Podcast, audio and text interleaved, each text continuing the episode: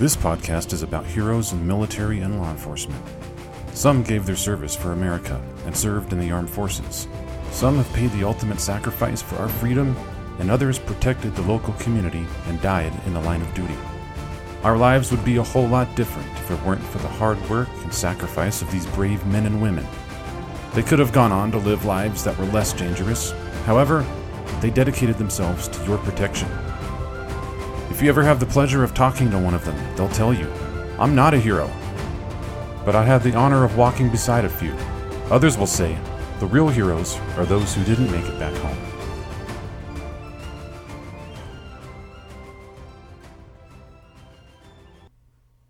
This episode is dedicated to U.S. Army Major Harding Crecy, World War II and Korean Wars. Warren Gamaliel, or Harding Crecy, was a tank commander with the 761st Tank Battalion, 3rd Army. Warren Crecy was born in Corpus Christi, Texas, on January 4, 1923. He was the sixth born of eight children from Minnie Samuel Crecy and Ada Mae Canson Crecy. Eventually, he earned the nickname of Harding. While growing up, Crecy was known as a mannerly, pleasant, motivated, and assured young man. He went to Solomon M. Coles High School and participated on the football team as an offensive lineman. Regardless of his small stature, he was a daunting opponent. On the football field, he turned into a fierce competitor, a trait he would carry with him later while fighting on the battlefield. Harding finished high school several months prior to the Pearl Harbor attack on December 7, 1941. On April 12, 1942, Crecy enlisted in the U.S. Army at Fort Sam Houston in San Antonio. Early on during enlistment, Harding was chosen for armored crew training for a small group of African Americans.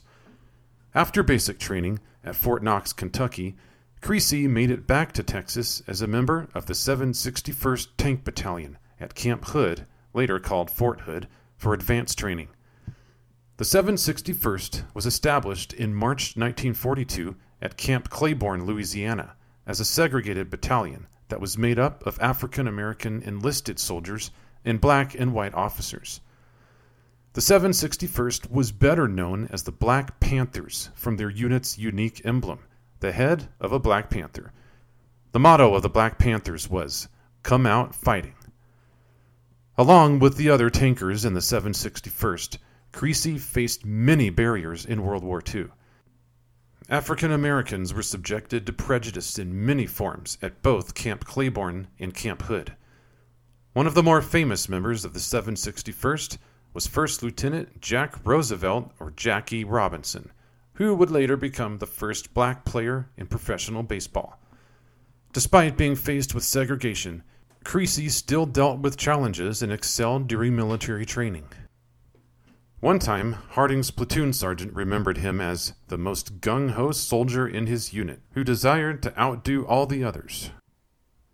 Crecy was proud of his training, first on the M6 Stuart light tank, followed by the M4 Sherman medium tank, at Camp Hood, Crecy became great friends with fellow soldier Horatio Scott. This camaraderie would later play a large role in Crecy's combat performance. On August of 1944, the 761st received news that they would be deploying to Europe. One month later, the Black Panthers landed in Dorset, England on a ship. After being equipped with new supplies, they landed at Omaha Beach in Normandy, France on October 10th. Under the leadership of General George S. Patton, the 761st was involved in battles in France and Germany during the last part of World War II. By this point, Crecy had become a sergeant, and his discipline and expert abilities as a tank commander became critical resources in the fight against a determined but frantic German adversary. The 761st initially saw action during the Lorraine campaign near Mareuil-le-Vicq in November 8, 1944. As a result, they became the first African American armored unit to see combat. On November 9th, Harding's fellow tanks rolled into battle and went up against an imposing enemy in northern Morville. After an anti tank mine rendered his tank immobile, Harding jumped out and acted fast. He commandeered a jeep equipped with a 30 caliber machine gun and rained fire on the advancing Germans. After the majority of the Krauts lay dead, their comrades turned and ran. Soon afterwards, Crecy and his team were assigned to a working tank, where they returned to the action. The battle continued, and soon Crecy and his crew weren't moving and realized they were stuck in the mud. This was a dangerous situation because they were just sitting ducks and were receiving fire from advancing German positions. Crecy safely hopped out of his tank and looked to his side, where he observed a U.S. infantry unit receiving heavy fire from the enemy. No friendlies were going to die if he could help it. Again, he acted quickly, climbed back into his disabled tank, and took the fight back to the Germans with the mounted 50 caliber machine gun. Because of Harding's actions, the U.S. soldiers were able to safely fall back to cover. In November of 1944, Crecy witnessed the death of his best friend and fellow tanker, Horatio Scott. This event spurred him to seek vindication for Scott's death, as Crecy continued to rain destruction on many Germans. Many of his fellow soldiers and superiors witnessed Crecy's direct actions against the Germans and gave him nicknames such as Iron Man and the baddest man of the 761st. At the end of the Allied campaign in Europe, Harding had become weary of taking lives and was ready for a break. As a result of his superior conduct in battle, he was given a battlefield commission and promoted to second lieutenant in May 1945. The 761st stayed in action for a total of 183 successive days and lost about half of their numbers until the Germans finally waved the white flag of surrender in May of 1945. During the six months of action, the Black Panthers wreaked havoc on the Nazis, causing 130,000 enemy casualties, liberating or demolishing 30 towns, destroying 34 tanks, and 461 wheeled vehicles. For his actions against the German opponents, Crecy's superiors nominated him for the Medal of Honor. However, he would only receive a Silver Star instead. Lieutenant Crecy enjoyed the military and stayed in the U.S. Army following World War II. From 1945 to 1950, he served in Germany under several different positions.